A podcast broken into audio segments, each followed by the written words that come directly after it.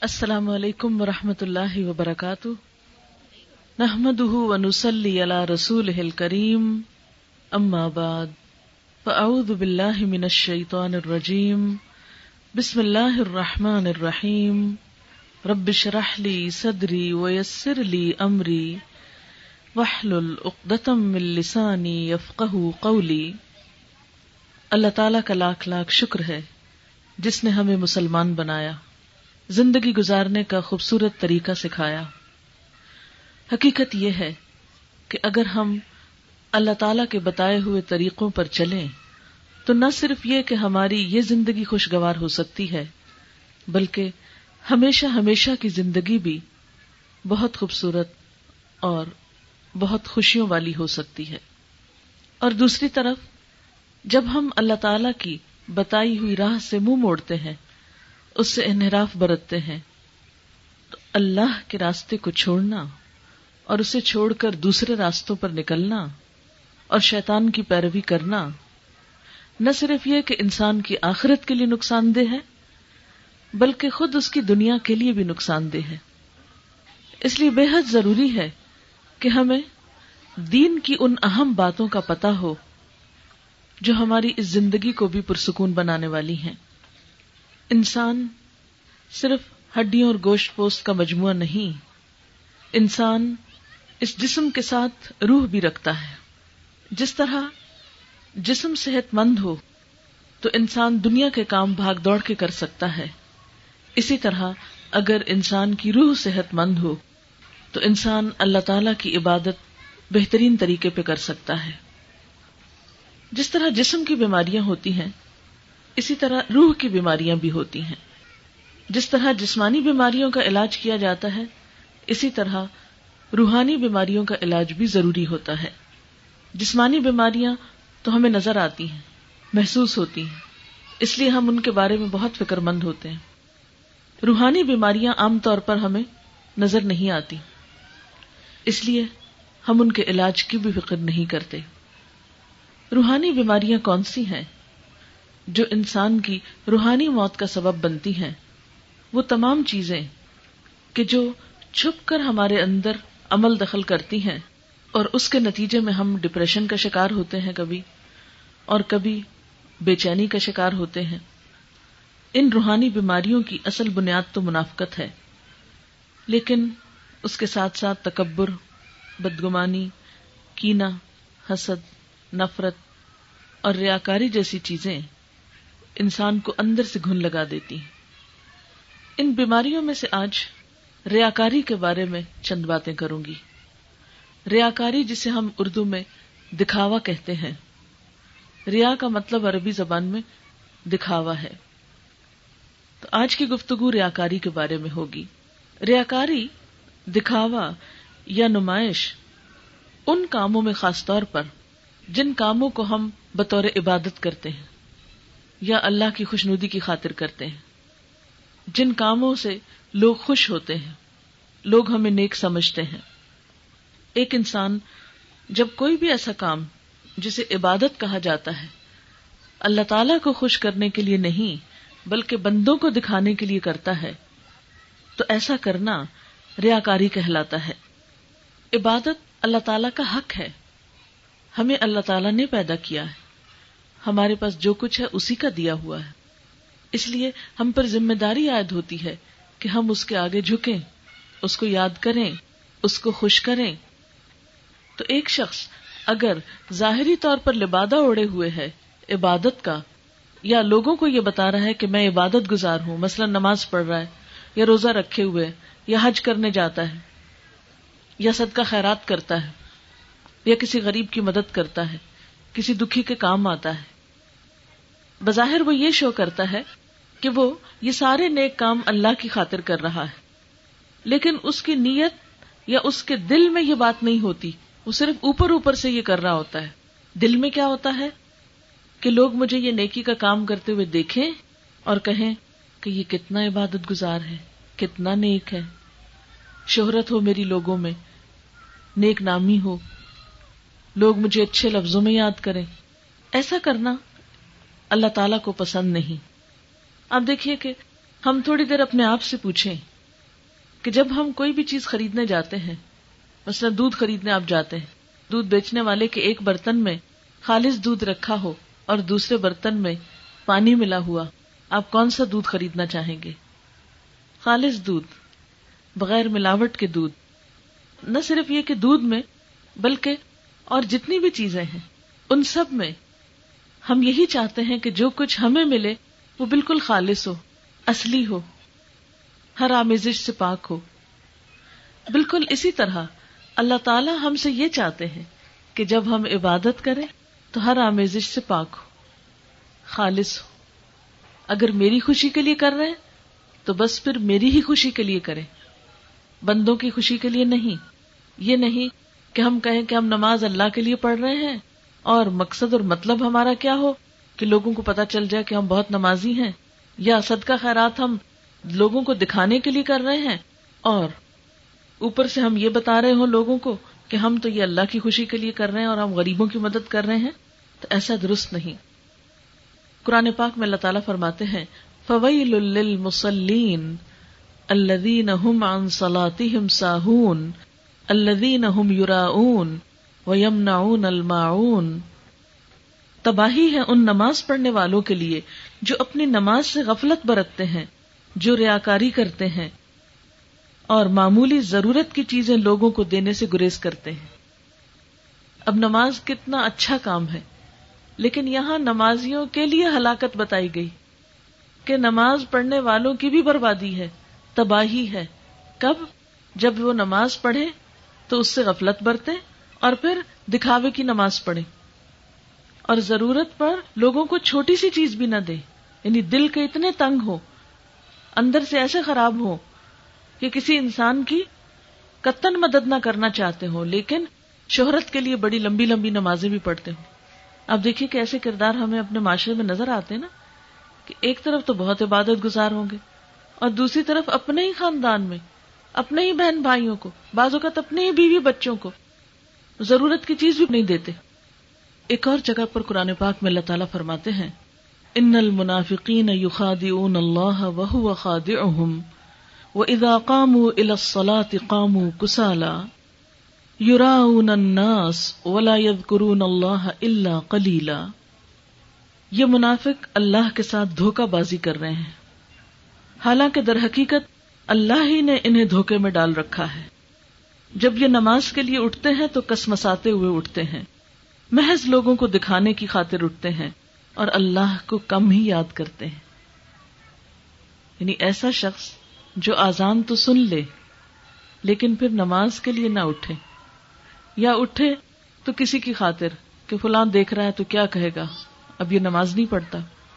مثلاً کسی ایسی مجلس میں جہاں سب نمازی ہوں تو انسان شرم کر کے نماز پڑھ لے۔ یا پھر یہ کہ نماز تو پڑھتا ہو، لیکن شوق سے نہ پڑھے۔ کسمساتے ہوئے سستی کے مارے، انتظار میں رہے کہ اچھا ابھی پڑھتا ہوں، ابھی پڑھ لیتا ہوں، کیونکہ وہ نماز کو اپنے لیے بوجھ سمجھتا ہے۔ جیسے آپ صلی اللہ علیہ وسلم نے فرمایا کہ دھوپ کے پیلا پڑنے کا وقت آتا ہے، تو جلدی سے اٹھ کے دو چار ٹھونگے مار لیتا ہے اور اللہ کو کم ہی یاد کرتا ہے۔ اور ٹھونگوں کی مثال آپ نے ایسے دی جیسے مرغا دانے چننے کے لیے زمین پہ ٹھونگے مارتا ہے۔ تو ہر شخص اس آیت کی روح سے اپنے آپ کو پہچان سکتا ہے کہ وہ شخص جس کا عمل لوگوں کے سامنے تو بہت اچھا ہو، لوگوں کے سامنے تو وہ عبادت کر لے، لیکن جب اکیلا ہو تو عبادت نہ کرے، ایسا شخص کس کو دھوکا دے رہا ہے؟ اللہ تعالی کو۔ کیونکہ اگر وہ اللہ کے لیے سچا ہوتا، حقیقی معنوں میں اس کا عبادت گزار ہوتا، تو پھر لوگ ہوں یا نہ ہوں، وہ اپنی عبادت سے دلچسپی رکھے اور اس کو عبادت کا شوق ہو۔ ایسے لوگ جو دکھاوے کی نمازیں پڑھتے ہیں، قیامت کے دن جب سارے لوگوں کو سجدے کے لیے بلایا جائے گا، تو وہ جھک نہ سکیں گے۔ حدیث میں آتا ہے، حضرت ابو سعید خدری بیان کرتے ہیں کہ میں نے رسول اللہ صلی اللہ علیہ وسلم کو فرماتے ہوئے سنا کہ قیامت کے دن ہمارا پروردگار اپنی پنڈلی کھول دے گا۔ تو ہر ایماندار مرد اور ایماندار عورت اسے سجدہ کریں گے۔ لیکن جو شخص دنیا میں دکھاوے اور شہرت کے لیے سجدہ کیا کرتا تھا، وہ باقی رہ جائے گا۔ وہ سجدہ کرنے لگے گا تو اس کی پشت ایک تختے کی طرح ہو جائے گی۔ لہذا وہ سجدہ نہ کر سکے گا۔ اور اسی کے بارے میں قرآن پاک میں بھی آتا ہے، یوم یکشف عن ساق ویدعون الى السجود فلا يستطيعون جس روز پنڈلی کھولی جائے گی اور لوگوں کو سجدے کے لیے بلایا جائے گا تو یہ لوگ سجدہ نہ کر سکیں گے۔ کیوں؟ اس لیے کہ اس وقت اصل حقیقت سے پردہ اٹھ چکا ہوگا۔ یہ پنڈلی کھلنے کی بات ہے، یہ دراصل حقیقت کا منکشف ہونا ہے۔ لوگوں کے دلوں کی باتیں بھی سامنے آ جائیں گی، ان کی نیتیں بھی سامنے آ جائیں گی۔ اور وہ لوگ جو دکھاوے کے سجدے کرتے تھے دنیا میں، دکھاوے کی نمازیں پڑھتے تھے، وہ وہاں اللہ کی حضور جھک ہی نہ سکیں گے۔ کیونکہ وہاں تو دھوکہ نہیں دے سکتے نا حقیقت یہ ہے کہ دکھاوا شرک ہے، ریاکاری شرک ہے۔ شرک کیا ہوتا ہے؟ اللہ تعالی کے ساتھ کسی اور کو شامل کر لینا۔ عبادت جو ہے، وہ ہمیں صرف اور صرف اللہ کی خاطر کرنی چاہیے۔ جیسے قرآن پاک میں آتا ہے کہ من کا نیرجو لقا اربی فل یا مل عمل ولا یشرک بے عبادت ربی احدا، کہ جو شخص اللہ سے ملاقات کی امید رکھتا ہے۔ جو شخص امید رکھتا ہے کہ ایک دن اپنے رب سے جا کے ملے گا فل یا عمل عمل صالحن تو اسے چاہیے کہ اچھے کام کیا کرے۔ جیسے آپ کو یہاں آنا تھا، تو آپ سب تیار ہوئے۔ تو اسی طرح اللہ پاک کے حضور جانے کے لیے بھی ہمیں تیاری کرنا ہے۔ ظاہر ہے وہاں اللہ تعالیٰ کو تو نہ ہماری اچھی شکل چاہیے، نہ ہمارے لباس سے کوئی غرض ہے، نہ ہمارے میک اپ سے کوئی غرض ہے۔ وہاں تو عمل کی بات ہوگی۔ کیونکہ حدیث میں آتا ہے نا کہ اللہ تعالیٰ تمہاری شکل و صورت اور تمہارے مال نہیں دیکھتا۔ وہ تمہارے دل اور تمہارے اعمال دیکھتا ہے۔ وہاں تو یہ دیکھا جائے گا کہ تم لے کے کیا آئے ہو۔ تو اللہ پاک کے حضور جس کو بھی جانے کی امید ہو فل یا عمل عمل صالحن اسے چاہیے کہ اچھے کام کیا کرے۔ اور اچھے کام کیسے؟ ولا یشرک بے عبادت ربی ہی احدا اپنے رب کی عبادت میں کسی کو شریک نہ کرے۔ یعنی جب اللہ کے حضور حاضر ہو، تو پھر یہ نہ سوچے کہ کون دیکھ رہا اور کون نہیں دیکھ رہا۔ جب لوگ دیکھ رہے ہیں تو اچھی سی عبادت ہو اور جب کوئی نہ دیکھے تو مارا ماری کی ہو۔ ایسا نہ ہو۔ آپ صلی اللہ علیہ وسلم نے اسی کے بارے میں اپنے خدشے کا اظہار کیا تھا۔ ان اخوف ما اخاف علیکم الشرک الاصغر۔ قیل وما الشرک الاصغر یا رسول اللہ؟ قال الریا۔ آپ نے فرمایا، بے شک سب سے زیادہ خطرناک چیز جس کا میں تم سے خطرہ محسوس کرتا ہوں، وہ شرک اصغر ہے یعنی چھوٹا شرک۔ لوگوں نے پوچھا، کہ اے اللہ کے رسول صلی اللہ علیہ وسلم، وہ شرکی اصغر کیا ہے؟ آپ نے فرمایا، وہ دکھاوا ہے، ریاکاری ہے۔ حضرت ابو سعید بیان کرتے ہیں کہ ایک دفعہ آپ صلی اللہ علیہ وسلم نکل کر ہمارے پاس تشریف لائے اور ہم اس وقت مسیح الدجال کا ذکر کر رہے تھے یعنی باتیں کر رہے تھے آپس میں۔ آپ نے فرمایا، کیا میں تم لوگوں کو اس چیز کی خبر نہ دوں جو میرے نزدیک تمہارے لیے مسیح دجال سے زیادہ خوفناک ہے؟ دجال سے ہم سب ڈرتے ہیں نا؟ ایمان کا دشمن ہوگا۔ تو آپ نے فرمایا کہ کیا وہ چیز بتاؤں جو دجال سے بھی زیادہ خطرناک ہے تمہارے لیے؟ ہم نے ارض کیا، کیوں نہیں؟ آپ صلی اللہ علیہ وسلم نے فرمایا کہ وہ شرک خفی ہے، خفیہ شرک۔ اور وہ یہ ہے کہ کوئی شخص نماز پڑھنے کھڑا ہو اور جب کسی شخص کو اپنی طرف دیکھتے ہوئے دیکھے تو اپنی نماز کو خوب بنا سنوار کے پڑھنے لگے۔ یعنی ویسے کھڑا تھا کیجولی نماز پڑھ رہا تھا جلدی جلدی۔ جو ہی اسے پتا چلا وہ فلاں آ گیا تو پھر بہت اچھی طرح پڑھنے لگی کہ اب فلاں جو دیکھ رہا ہے۔ یہ چیز دجال سے بھی زیادہ خطرناک ہے، خوفناک ہے ایک بندہ مومن کے لیے کہ وہ اللہ سے تو کم ڈرے۔ اللہ پاک کی شرم تو نہ کرے، لیکن بندوں کی شرم سے، بندوں کے ڈر سے عبادت اچھی طرح کرے۔ کیونکہ اس کا مقصد کیا ہے؟ لوگوں کو امپریس کرنا، لوگوں سے تعریف چاہنا، لوگوں کی نظر میں اچھا بننا۔ حضرت ابو موسا اشری سے روایت ہے کہ ایک دن آپ نے ہمیں خطبہ ارشاد فرمایا اور فرمایا الناس، اتقوا هذا الشرك فانه اخفى من دبيب النمل اے لوگو، اس شرک سے بچو، جو چونٹی کی چال سے بھی زیادہ خفی ہے۔ کہیں چونٹی جا رہی ہے تو ہمیں نہیں پتا چلتا، کیونکہ اس کی چال میں کوئی شور نہیں ہوتا۔ اکثر تو دکھتی بھی نہیں، غیر محسوس طریقے سے۔ حتیٰ کہ بازو کا تو ہمارے اپنے جسم پہ چل رہی ہوتی، کپڑوں پہ چل رہی ہوتی، اور ہمیں نہیں پتا چلتا۔ کوئی اور آ کے کہتا وہ چونٹی ہے آپ پر۔ تو آپ نے فرمایا کہ وہ شرک جو چونٹی کی چال سے بھی زیادہ مخفی ہے، ہمیں پتا ہی نہیں چلتا۔ کس وقت ہمارے اندر ریا کاری آ گئی؟ ہم اچھے بھلے ایک کام کر رہے تھے اور پتہ ہی نہیں چلا کہ کس وقت وہ اندر سرایت کر گئی۔ اور اچانک احساس ہوا کہ نہیں، یہ تو دکھاوے کا کام ہو رہا تھا۔ اس سے مقصود اللہ تعالیٰ کو خوش کرنا تو نہیں، یہ تو بندوں کی خوش نوتی مقصود ہو گئی۔ اس لیے ہمیشہ انسان کو اپنے آپ کو چیک کرتے رہنا چاہیے کہ میں نیکی کا کوئی چھوٹا کام کرتا ہوں یا بڑا کرتا ہوں، اس سے میری مراد کس کو خوش کرنا ہوتی؟ کیونکہ دکھاوا تو امال کو ضائع کر دیتا ہے۔ اچھی بھلی نیکی کو برباد کر دیتا ہے۔ قرآن پاک میں اللہ تعالیٰ فرماتے ہیں، یا ایوہ الذین آمنوا لا تبطلوا صدقاتکم بالمن والاذا کالذی ينفق ما له رعاء الناس ولا يؤمن باللہ والیوم الاخر فمثله كمثل صفوان علیہ تراب فاصابه وابل فتركه صلدا لا يقدرون على شيء مما كسبوا والله لا يهدي القوم الكافرين۔ اے ایمان والو، اپنے صدقات کو احسان جتا کر اور دکھ دے کر اس شخص کی طرح خاک میں نہ ملا دو جو اپنا مال محض لوگوں کو دکھانے کے لیے خرچ کرتا ہے۔ اور نہ اللہ پہ ایمان رکھتا ہے، نہ آخرت پہ۔ اس کے خرچ کی مثال ایسی ہے، جیسے ایک چٹان تھی، جس پر مٹی کی تہ جمی ہوئی تھی۔ اس پر جب زور کا می برسا، تو ساری مٹی بہ گئی اور صاف چٹان کی چٹان رہ گئی۔ ایسے لوگ اپنے نزدیک خیرات کر کے جو نیکی کماتے ہیں، اس سے کچھ بھی ان کے ہاتھ نہیں آتا۔ اور کافروں کو سیدھی راہ دکھانا اللہ کا دستور نہیں۔ دکھاوا کرنے والے لوگوں کی نیکی کیسی ہوتی ہے، اس کی مثال یہاں اس آیت میں دی گئی ہے کہ جیسے ایک پتھر پہ پڑی مٹی، جب بارش برسی تو ساری مٹی بہ گئی اور صاف چٹان کی چٹان رہ گئی۔ یعنی انہوں نے ایسے ہی بس تھوڑی بہت کوئی نیکی کر لی اور پھر دکھاوا کیا تو وہ بھی برباد ہو گئی۔ وہ پہلے ہی تھوڑی تھی۔ پتھر کے مقابلے میں خاک کی کیا اہمیت؟ اور اس پہ بارش پڑ جائے تو وہ تو کچھ بھی نہ چھوڑے کہ ذرہ بھی نہ چھوڑے۔ تو دکھاوا اسی طرح نیکیوں کی صفائی کر دیتا جیسے ہم ڈسٹنگ کر کے سویرے میزیں اور شیشے اور ہر چیز صاف کر دیتے ہیں۔ حضرت ابو امام باہلی سے روایت ہے کہ رسول اللہ صلی اللہ علیہ وسلم نے فرمایا، ان اللہ لا يقبل من العمل الا ما كان له خالصا وابتغي به وجهه کہ اللہ تعالی عمل کو قبول نہیں کرتا، مگر جو اس کے لیے خالص ہو اور جس سے اس کی رضا مقصود ہو۔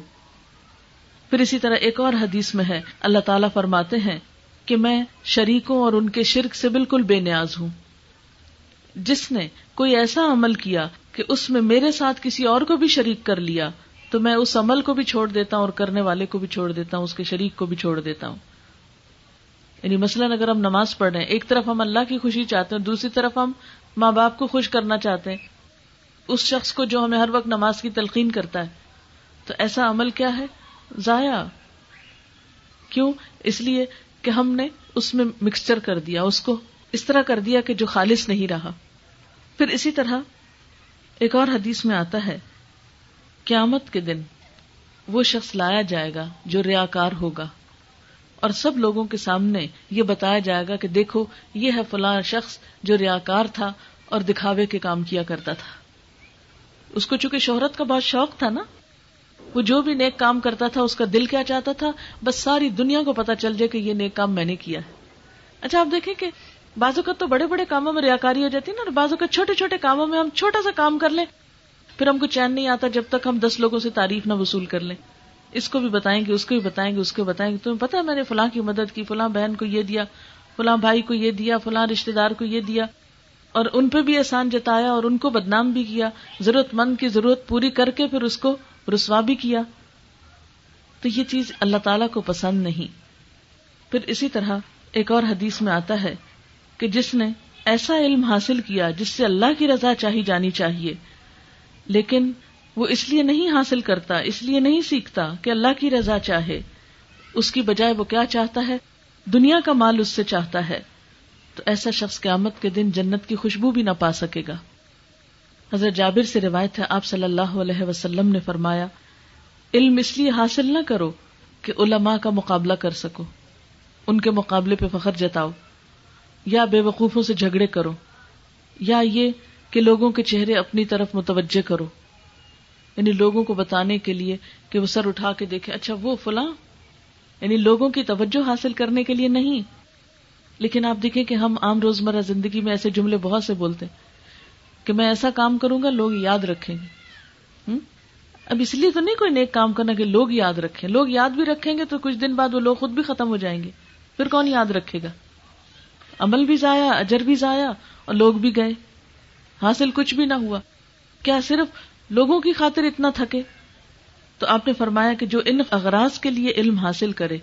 کہ علماء کا مقابلہ کرے، بے وقوفوں سے جھگڑے اور لوگوں کی توجہ حاصل کرے، تو ایسا علم انسان کو آگ کی طرف لے جانے والا ہے۔ فہو فنار پھر اسی طرح یہ ہے کہ حضرت ابن عباس بیان کرتے ہیں کہ آپ صلی اللہ علیہ وسلم نے فرمایا، جس نے لوگوں کو سنانے کے لیے کوئی نیک کام کیا، اللہ تعالی قیامت کے دن یا دنیا میں ہی اس کی ذلت لوگوں کو سنوائے گا۔ اور جس نے لوگوں کو دکھانے کے لیے کوئی نیک کام کیا اللہ تعالیٰ قیامت کے دن یا دنیا میں ہی اس کی برائیاں لوگوں کو دکھلا دے گا۔ یہ صحیح مسلم کی روایت ہے۔ یعنی جو شخص شہرت پانے کے لیے نیکی کرتا ہے، اس کی سزا اس کو کیا ملتی ہے؟ کہ وہ دکھاوے کے جو چند کام ظاہری ظاہری کر رہا تھا، وہ وقتی طور پر تو اس کو خوب تعریف ملتی ہے، لوگ تالیاں بجاتے ہیں، لیکن چند ہی دن کے بعد کیا ہوتا ہے؟ کہ اس کا دوسرا پہلو بھی لوگوں کے سامنے آ جاتا ہے۔ اور وہ برائی بھی لوگوں پہ ظاہر ہو جاتی ہے۔ اب سوال یہ پیدا ہوتا ہے کہ ہم عام طور پر ریاکاری کیوں کرتے ہیں؟ دکھاوا کیوں کرتے ہیں؟ سب سے پہلی بات تو یہ ہے کہ تعریف کی خواہش ہوتی ہے ہمیں کہ لوگ ہماری تعریف کریں۔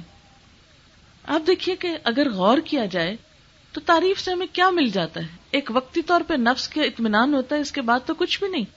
کیا تعریف سے کسی کا پیٹ بھرا؟ کیا تعریف سے کسی کے مسائل حل ہوئے؟ کیا تعریف سے کسی کا غم ختم ہو گیا؟ کچھ بھی نہیں۔ یہ صرف ایک دھوکا ہوتا ہے جو ہم اپنے آپ کو دیتے ہیں۔ اور لوگوں کا حال کیا ہوتا ہے؟ کہ آج اگر آپ کی تعریف کر رہے ہیں، کل کسی اور کی کریں گے۔ آپ کے سامنے آپ کی تعریف، دوسرے کے سامنے اس کی تعریف، اور آپ کی برائی۔ اور پھر آپ دیکھیں، دنیا ایک ہجوم میلے کی طرح ہے نا؟ جسے کہتے ہیں نا چرتے سورج کے پجاری جیسے روز سورج نکلتا ہے تو سب کی توجہ ادھر ہوتی ہے۔ ہم کہتے ہیں سورج نکل آیا۔ دن چڑھ گیا۔ ہوں اور جب ڈوب جاتا ہے سورج تو ہم پھر کیا کہتے ہیں؟ سورج غروب ہو گیا۔ گیا۔ بس انسان کی زندگی بھی یہی ہے کہ وہ فلاں شخص بہت شہرت مل گئی اس کو۔ بہت روج مل گیا اس کو۔ اور پھر وہ چلا گیا اور بھول بلا گئے۔ ختم۔ حاصل کیا ہوا؟ کچھ بھی نہیں۔ پھر اسی طرح ایک اور وجہ ہوتی ہے تعریف چاہنے کے علاوہ یعنی ریاکاری ہم کیوں کرتے ہیں؟ کہ ہمیں تنقید کا خوف ہوتا ہے۔ ہمیں یہ ڈر ہوتا ہے کہ لوگ ہمیں کچھ کہیں گے۔ اس سے پہلے کہ وہ ہمیں کچھ کہیں، ہم اپنے کارنامے اس سے پہلے بتانے لگتے ہیں۔ اور یہ بھی دراصل شیطان کا وار ہوتا ہے۔ شیطان اس طرح ہمارے عمل ضائع کرانا چاہتا ہے۔ شیطان کے جو وار ہیں یا شیطان کے جو ہتھ کنڈے ہیں انسان کو بہکانے کے وہ بھی بہت عجیب ہیں اور بہت مختلف ہیں۔ شیطان کا ایک وار یا ایک ہتھ کنڈا یہ ہوتا ہے کہ وہ انسان کو بہت سے نیک کام سجاتا ہے، کہتا ہے یہ بھی کر لو، یہ بھی بہت اچھا یہ بھی اچھا یہ بھی اچھا انسان جب بہت سارے کر بیٹھتا ہے، پھر ایک کام ایسا کراتا ہے کہ وہ سب صفائی کراتا ہے اور یہ خوب تھکاتا ہے انسان کو۔ اب ایک شخص جس نے سارا دن محنت کر کے کوئی نیک کام کیا، شام کو اس کے دل میں خیال ڈالے گا، اب چلو اس کو بتاؤ، آج تم کتنا تھکے۔ ہاں؟ آج تو تم نے اتنا کام کر لیا۔ اور پھر ہم ایک کو بتاتے ہیں۔ آج تمہیں پتا ہے کہ بس دو تین سپارے تلاوت میں نے کی تو بہت ہی تھک گئی۔ اب پہلے تو دو تین سپارے پڑھوا لیے۔ اور پھر اس کو بتا اس کو بتا اس کو بتا اس نے کہا، واہ، تم تو اتنی نیک ہو۔ اور اس کے بعد گیا، ختم۔ صفائی ہوگی ساتھ ہی۔ تو کوشش یہ کرنی چاہیے کہ اپنی نیکیوں کا تذکرہ کم سے کم کریں کم سے کم یہ بتائیں کہ میں یہ نیک کام کرتی ہوں میں یہ کرتی ہوں میں یہ کرتی۔ ہوں اللہ یہ کہ آپ نے اگر کسی کو کوئی سبق سکھانا ہے، دوسرے کو کوئی مثال دینی ہے، مثلاً آپ اپنے تجربے سے کسی کو کوئی بات بتاتے ہیں کہ میں یہ کام اس طرح کرتی ہوں، آپ بھی کر لیں اور اس سے آپ کی مقصد کسی سے تعریف چاہنا نہیں ہوتا، بلکہ دوسرے کو ایک راہ بتانی ہوتی۔ اور عمل آپ کا اللہ کے لیے خالص ہوتا ہے، تو اس کا تو جواز ملتا ہے، لیکن بلا وجہ اپنی نیکیوں کی کہانیاں سناتے رہنا اپنے منہ میاں بٹھو بننا اور اپنے آپ کو دوسروں پہ نیک ثابت کرنا۔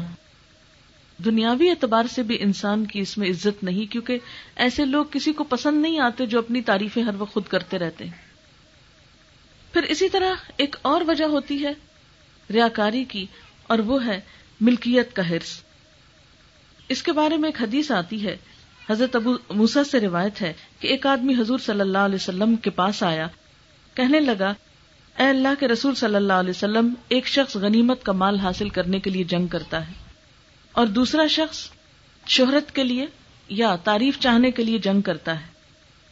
اور ایک شخص کی جنگ جو ہے، یا ایک شخص کا جہاد جو ہے، اللہ کے راستے میں ہو، یا اس کا مقام دنیا میں بڑھ جائے۔ لیوریا مکان ہو فمن فی سبیل اللہ۔ اللہ کے راستے میں کس کا نام ہوگا؟ یعنی کس کا کام پھر اللہ کی خاطر ہوگا؟ ایک شخص غنیمت کے لیے، ایک شخص اپنا مقام چاہنے کے لیے۔ تو کس کا جو ہے مرتبہ اللہ کے ہاں بڑا ہوگا؟ تو آپ نے فرمایا، جو اس لیے جنگ کرتا ہے کہ اللہ کا نام بلند ہو، وہ ہے دراصل فی سبیل اللہ۔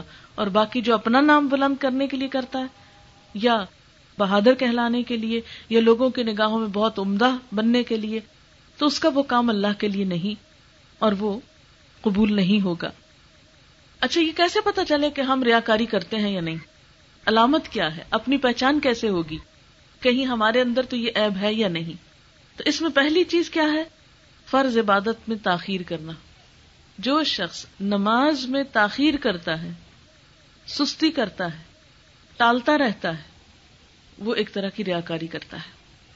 پھر اسی طرح عبادت میں سستی اور کاہلی کرنا۔ اور اس وقت اچھی طرح نماز پڑھنا جب دوسرے دیکھ رہے ہوں، اور اس وقت جلدی جلدی پڑھ لینا جب کوئی نہ دیکھ رہا ہو۔ مثلا آپ اکیلے گھر میں، آپ کے کون سا مجھے کوئی دیکھ رہا ہے؟ چلو جلدی جلدی دو سجدے لگاؤ اور چلو ختم کرو کام۔ اور ابھی آپ نے آدھی پڑھی تھی کتنے میں کوئی آیا تو آپ کہتے ہیں بذرا اچھی طرح پڑھوں وہ دیکھ کے کیا کہہ گئی، کیسی نماز پڑھتی۔ پھر اسی طرح اور کیسے پتا چلتا ہے کہ ہم ریاکاری کر رہے ہیں کہ جب لوگوں سے تعریف ملے تو ہمارا کام تیز ہو جائے۔ اور اگر کوئی ہماری تعریف نہ کرے، تو کاموں میں سستی ہونے لگے۔ اور اگر تنقید کر دے، تو کام چھوڑ کے بیٹھ جائے۔ یعنی کب زیادہ کام کرے؟ جب تعریف زیادہ ہو۔ اور کب کام نہ کرے؟ جب تعریف نہ ہو رہی ہو۔ پھر اسی طرح ایک اور پہچان کیا ہے کہ جب لوگوں کے بیچ میں ہو، تو خوب کام کرے۔ اور جب اکیلا ہو، تو کوئی کام نہ کرے۔ پھر اسی طرح ریاکاری سے پھر بچا کیسے جائے؟ اگر ہم نے اپنے آپ کو ٹیسٹ کر لیا کہ ہاں بھائی یہ خرابی تو ہمارے اندر بھی ہے کہ ہم لوگوں کے بیچ میں تو بہت اچھے اچھے بنتے ہیں اور جب کوئی نہ ہو تو کام پڑا چھوڑ دیتے ہیں، تو اب ہمیں کچھ تو کرنا پڑے گا کہ اپنے عمل کو بچائیں یا محفوظ کریں۔ اس کے لیے سب سے پہلی بات تو یہ کہ اللہ تعالی سے پچھلی غلطیوں پہ معافی مانگے توبہ کریں اور آئندہ کے لیے دعا کریں۔ اس کے لیے آپ صلی اللہ علیہ وسلم نے ایک دعا سکھائی ہے۔ اللہ متحر قلبی من النفاق و عملی من الریا و لسانی من القدب و آئینی من الخیانہ فن قطع مخائنت العین وما تخف الصدور۔ اے اللہ، میرے دل کو نفاق سے، عمل کو ریاکاری سے، زبان کو جھوٹ سے اور آنکھ کو خیانت سے پاک کر۔ پھر اسی طرح اپنی خامیوں پہ نظر رکھی جائے۔ تنہائی میں جب کوئی نہ دیکھ رہا ہو تو اس وقت نیک کام کی کوشش کی جائے اور زیادہ اچھی طرح کوشش کی جائے اپوزٹ کام شروع کر دینے چاہیے اور اپوزٹ کا یہ مطلب نہیں کہ اگر کوئی دیکھ رہا ہے تو ہم کہیں گے جی اب نماز ہی نہ پڑھو کیونکہ لوگ دیکھتے ہیں۔ نہیں، یہ بھی شیطان کا ایک وسوسہ ہوتا ہے۔ نماز تو نماز اب لوگ دیکھیں تب بھی فرض تو ادا کرنا ہے۔ لیکن کوشش کریں کہ وہ نماز جو تنہائی میں پڑھتے ہیں، وہ زیادہ اچھی ہو، بنسبت اس کے کہ جو لوگوں کے بیچ میں پڑھتے ہیں۔ پھر اسی طرح اچھے لوگوں کی صحبت اور کمپنی۔ کیونکہ آپ جن لوگوں میں بیٹھیں گے جیسی باتیں وہ کریں گے، جیسے مقابلے ہوں گے، اگر نیک لوگوں میں بیٹھیں گے تو نیکی کے مقابلے ہوں گے۔ کہ وہ اتنا اچھا کام کر رہے ہیں، ہم بھی اچھا کر لیں۔ تو اچھے لوگوں کی کمپنی جو ہے، وہ آپ کو اچھا بننے میں مددگار ہوتی ہے۔ پھر اسی طرح علم حاصل کرنا۔ جب انسان کے دل میں خدا کا خوف آتا ہے، تو وہ دکھاوا نکلنے لگتا ہے۔ جب اللہ تعالیٰ کی عظمت دل میں آتی ہے یہ پہچان آتی ہے کہ وہ تو ہر جگہ دیکھ رہا ہے۔ کسی نے دیکھا ہے یا نہیں؟ کسی نے تعریف کی ہے یا نہیں؟ کوئی مجھے چاہتا ہے یا نہیں؟ کسی نے مجھے اس کام کے اوپر کوئی اجرت معاوضہ دیا یا نہیں؟ جب میرا کام اللہ کے لیے اور چار دن کی زندگی ہے، جانا تو واپس اسی کے پاس ہے، اور پھر نعمتیں ہی نعمتیں ہیں، یہ تو صبر کا امتحان ہے۔ یہاں اگر کوئی تعریف نہیں کرتا میری اور کوئی مجھے پوچھتا نہیں تو نہ صحیح، وہ پوچھنے والا ہے نا؟ تو ایسی سوچ انسان کو پھر ریاکاری سے محفوظ رکھتی ہے۔ اور پھر اسی طرح یہ ہے کہ انسان جب بھی کوئی تعریف کر رہا ہو تو اس وقت اللہ تعالی سے مدد مانگے اور دعا مانگے کہ یا اللہ جو کچھ یہ کہہ رہے ہیں تو مجھے نہ اس پہ پکڑنا۔ یعنی جب کوئی اس کی تعریف کر رہا ہو تو اللہ اللہ تو آخذ نہیں بیما یقول یا اللہ مجھے نہ پکڑنا ان باتوں پہ جو یہ لوگ کہہ رہے ہیں۔ بعض اوقات لوگ آپ کے منہ پہ آ کے تعریفیں شروع کر دیتے نا کہ آپ نے تو یہ کیا اور آپ نے ہمارے لیے وہ کیا اور آپ تو بہت اچھے انسان ہیں۔ تو ایسے میں کیا دل میں پڑنا چاہیے؟ اللہ، یہ جو کچھ کہہ رہے ہیں اس میں مجھے نہ پکڑنا۔ میں ہوں تو نہیں اتنا اچھا لیکن لوگ سمجھتے ہیں، تو مجھے تو اس سے بھی اچھا بنا دے۔ تو ان شاء اللہ تعالی، جب آپ اللہ سے مدد مانگیں گے، اللہ سے دعا کریں گے، تو آپ کے لیے آسانی پیدا ہو جائے گی۔ پھر اسی طرح یہ ہے کہ کچھ چیزیں ریاکاری میں شامل نہیں۔ مثلا حضرت ابو ذر سے روایت ہے کہ رسول اللہ صلی اللہ علیہ وسلم سے پوچھا گیا ارأيت الرجل يعمل العمل من الخير ويحمده الناس عليه؟ قال، تلك عاجل بشر المؤمن، کہ ایک شخص نیک کام کرتا ہے اور لوگ اس کی تعریف شروع کر دیتے ہیں، تو کیا یہ ریاکاری ہے؟ یعنی وہ نہیں چاہتا کہ لوگ میری تعریف کریں۔ وہ تعریف کے لیے نہیں آیا، لیکن لوگوں کو ایک بات اچھی لگتی ہے ان کو فائدہ ہوتا ہے ان کے منہ سے بے ساختہ تعریف نکل جاتی۔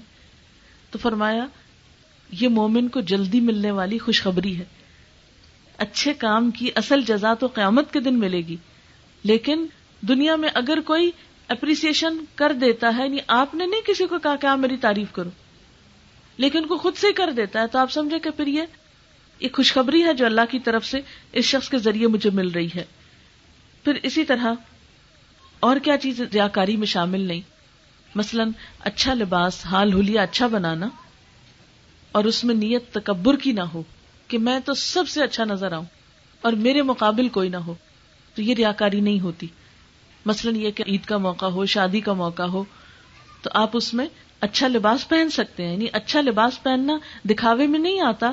اگر نیت میں یہ نہیں کہ آپ دوسروں کو لیٹ ڈاؤن کریں۔ بعض اوقات ہم پہنتے ہیں، اپنا ڈیزائن کسی کو نہیں دیں گے، ٹیلر کا نام نہیں بتائیں گے جہاں سے سلوایا ہے۔ اگر کوئی کڑھائی کرائی ہے یا کوئی ڈیزائن اس پہ ہے، تو وہ بتائیں گے نہیں کیوں؟ اس لیے کہ میں سب سے اچھی نظر آؤں اور باقی لوگ میرے مقابلے میں کم نظر آئیں۔ یہ چیز پسندیدہ نہیں۔ آپ کو منع نہیں جو آپ کو اللہ نے حیثیت دی ہے، توفیق دی، آپ اچھے سے اچھا پہنے اچھے سے اچھا رہیں۔ لیکن یہ نہیں کہ میرے جیسا کوئی ہو ہی نہ، کیونکہ اس پر حسد بھی آ جاتا نا۔ پھر اسی طرح دوسروں کے گناہ چھپانا، دوسروں کے ایپ پہ پردہ ڈالنا۔ پھر اسی طرح نیک لوگوں کی صحبت میں ایمان کا بڑھنا، یہ ریاکاری نہیں ہوتی۔ مثلا کچھ جگہوں پر آپ کے اندر خیر کی محبت پیدا ہونے لگتی ہے۔ اور پھر آپ جلدی سے نیک کام شروع کر دیتے ہیں۔ تب آپ کہیں، نہیں نہیں، میں فلان جگہ نہیں جاؤں گا، وہاں جا کے تو میرے دل میں آتا ہے، میں نیک کام کروں۔ تو کیا پتا یہ دکھاوا ہو؟ نہیں۔ مثلاً اگر آپ حرم شریف میں جائیں تو کیا ہوگا؟ آپ کا دل عبادت میں بہت لگے گا۔ اب آپ کے آس پاس بہت سے لوگ ہوں گے۔ اب آپ کہیں گے، نہیں نہیں، میں نے تو نہیں اتنی اچھی نماز پڑھنی، کیونکہ یہ تو سب لوگ دیکھ رہے ہیں۔ نہیں، آپ اللہ کے گھر میں ہیں۔ قدرتی بات ہے، آپ کا دل زیادہ لگ رہا ہے، یہ دکھاوا نہیں ہے۔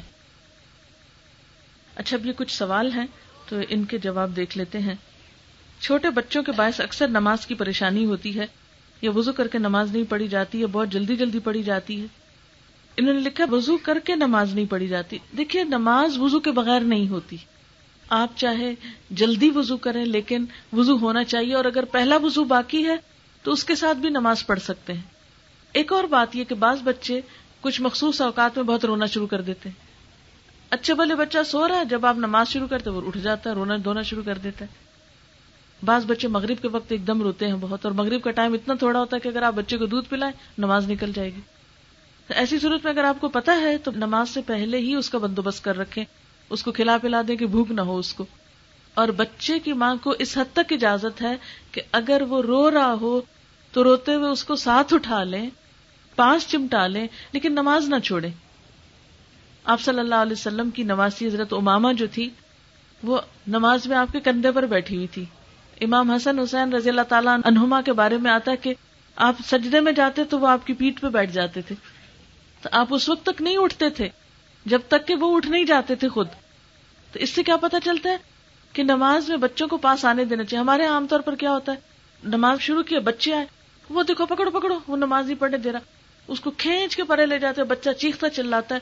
ایک تو اس کو نماز سے خوف ہو جاتا ہے کہ پتہ نہیں یہ کیا میری ماں چپ ہو گئی، کیوں، کیا کر رہی ہے؟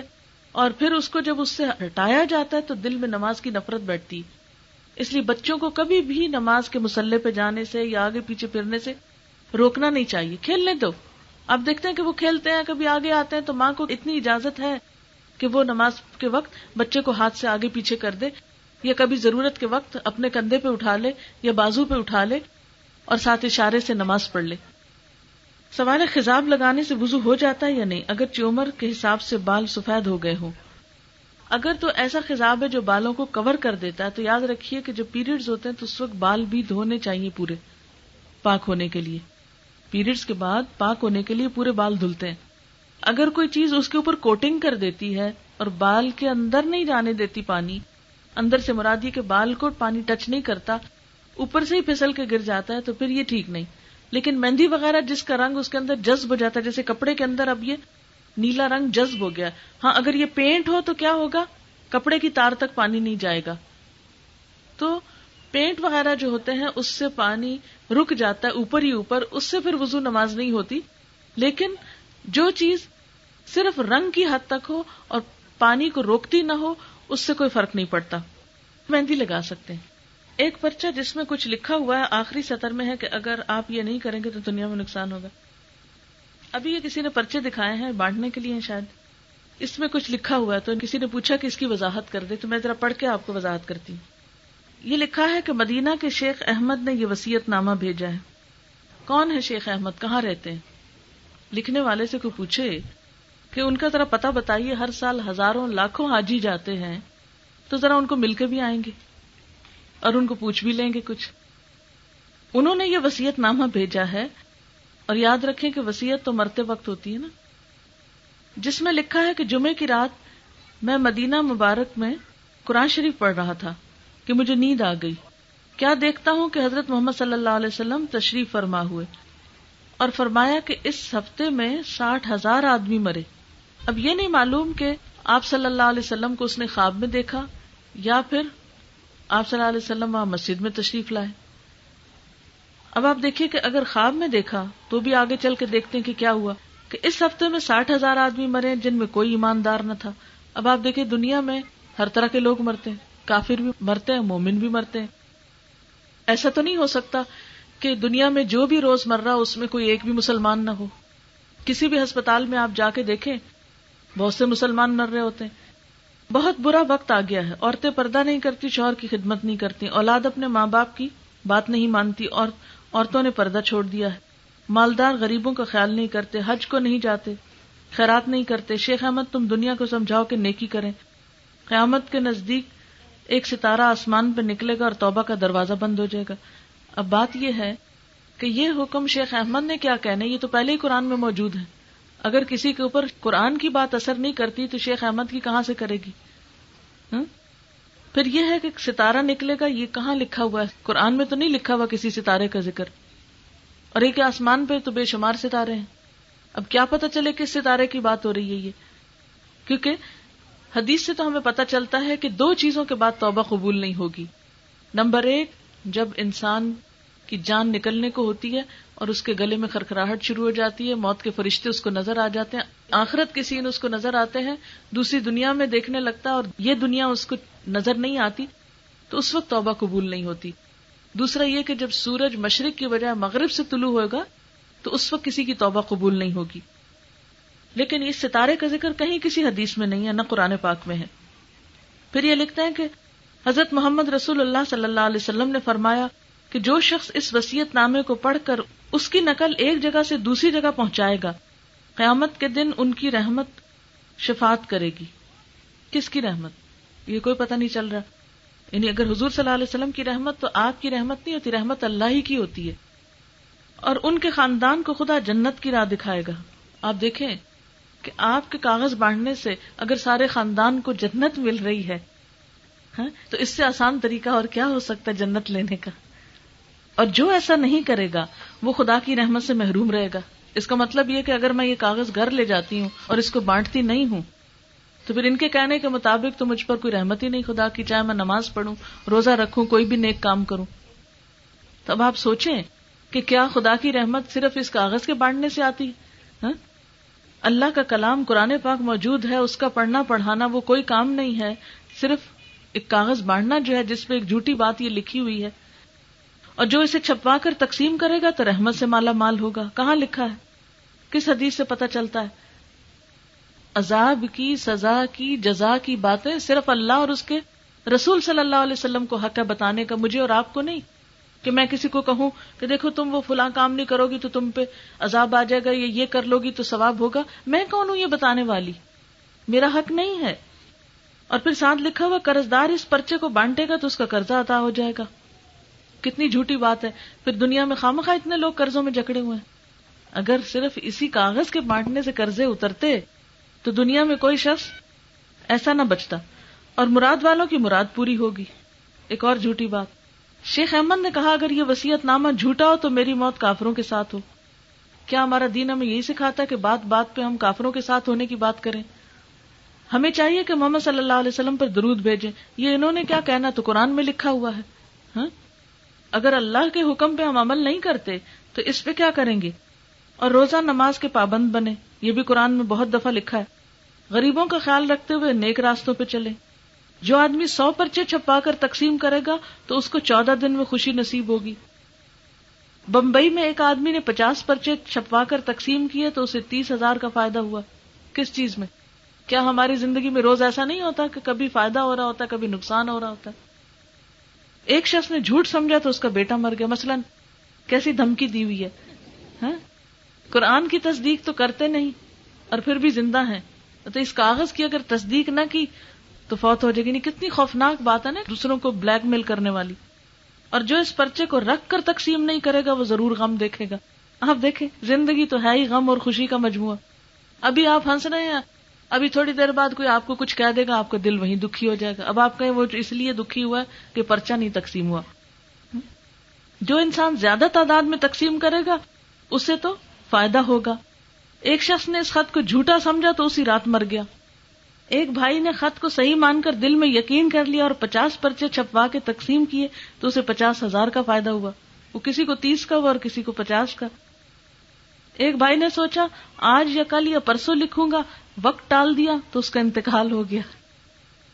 اور آخر میں لکھا، مہربانی کر کے اس وسیعت نامے کو جھوٹا نہ سمجھا جائے۔ تو کیا سمجھا جائے؟ اس میں سچی کون سی بات ہے؟ ایسی باتوں پہ نہ یقین کرنا چاہیے، نہ ایسے دھوکے میں آنا چاہیے۔ اللہ نے ہمیں عقل دی ہے اور ایسے فریب کو سمجھنا چاہیے۔ کوئی شخص، کوئی پرچا کوئی کاپی آگے تقسیم نہ کرے، یہ جھوٹ پھیلانا ہوگا۔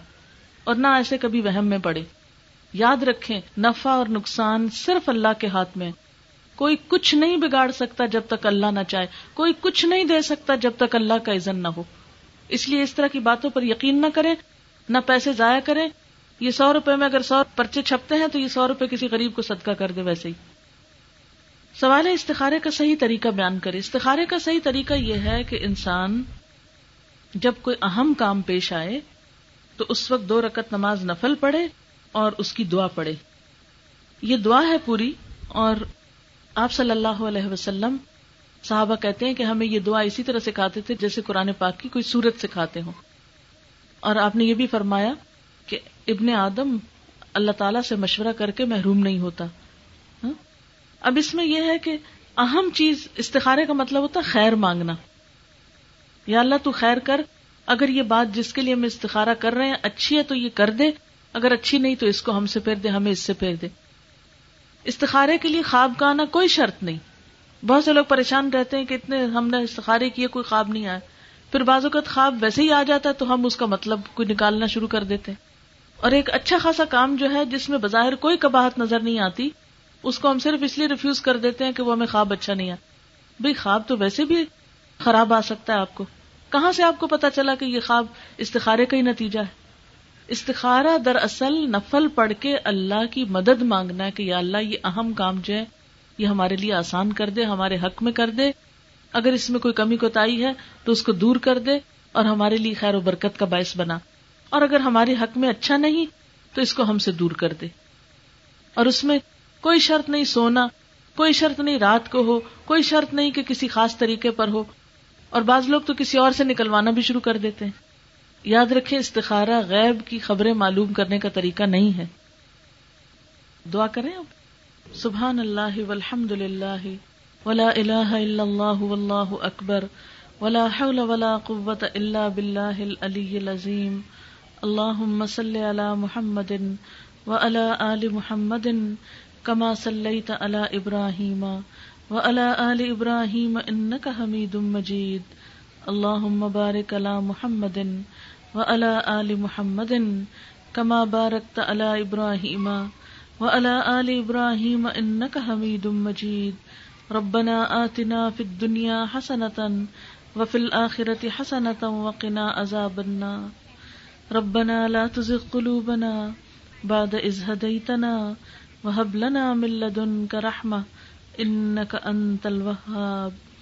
ربنا هب لنا من أزواجنا وذرياتنا قرة أعين واجعلنا للمتقين إماما. يا حي يا قيوم، برحمتك نستغيث. لا إله إلا أنت. سبحانك إني كنت من الظالمين. یا اللہ پاک، جو کچھ ہم نے پڑھا ہے اپنی رحمت سے قبول فرما۔ جو بات آپ کی مرضی کے مطابق ہوئی ہو، ہمیں اس پہ عمل کی توفیق دے۔ اور جو بات آپ کو پسند نہ آئی ہو، بھولے سے زبان سے ایسے نکل گئی ہو، ہم سب کو اس سے دور کر دے۔ یا اللہ، ہمیں اپنی رحمتوں سے ڈھانپ لے۔ ہمارے اندر سے ریاکاری کو دور کر دے۔ ہمارے کاموں کو اپنے لیے خالص کر لے۔ ہمیں اپنے محبوب سالے بندوں میں شامل کر لے۔ یا اللہ، ہمیں ان کاموں کی توفیق دے جن سے تو راضی ہو جائے اور ان کاموں سے دور کر دے جو تیری ناراضگی کا سبب بنتے ہوں۔ یا اللہ، ہم بہت کمزور ہیں، تو ہمیں اپنی اطاعت کی توفیق عطا فرما۔ یا اللہ تو ہمارے بچوں کو ہدایت عطا فرما، انہیں ہماری آنکھوں کی ٹھنڈک بنا۔ یا اللہ، جو بے اولاد ہے انہیں اولاد عطا فرما۔ یا رب العالمین، ان بچوں کی شادی جن کے لیے یہ محفل قائم ہوئی ہے، اس شادی کو بہترین کامیابی عطا فرما۔ اور ان بچوں کو دنیا اور آخرت کی خوشیاں نصیب فرما۔ ان کو دنیا میں اور آخرت میں بہترین سکون اور بہترین خوشحالی نصیب فرما۔ ہر طرح کے شر اور مصیبت سے بچا کر رکھ۔ یا اللہ جتنی بہنیں یہاں حاضر ہوئی ہیں، سب کا آنا قبول فرما۔